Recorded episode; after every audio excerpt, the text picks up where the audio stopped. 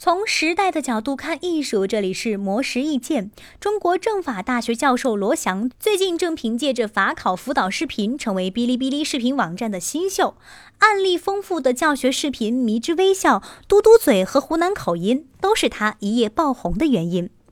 无独有偶，在罗翔之前，央视主播朱广权就靠着 freestyle 的押韵口播，在 B 站获封“双押狂魔”段子手，还受邀成为2020年 B 站跨年晚会的主持人。此外，国防大学军事后勤与军事科技装备教研部原副主任、海军少将、中央电视台特约评论员张召忠也是 B 站老红人，受到许多九零后甚至零零后的喜爱。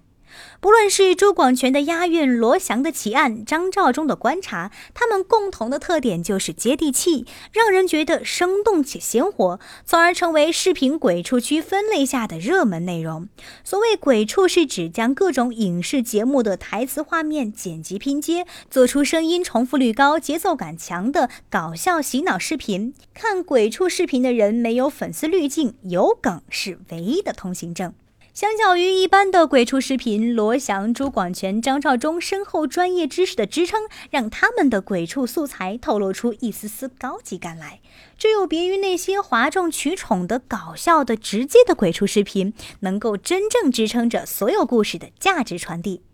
对于现在的年轻人来说，追捧一个人物，并不喜欢把他们端起来，而是在他们看似正经的视频里找到亮点，再次创作。而这些事实上已经足够成功的中年人，也没有摆出一副好为人师的姿态，相反，他们主动伸出了手，要与年轻人做朋友。这也是他们让年轻人喜爱的真正原因。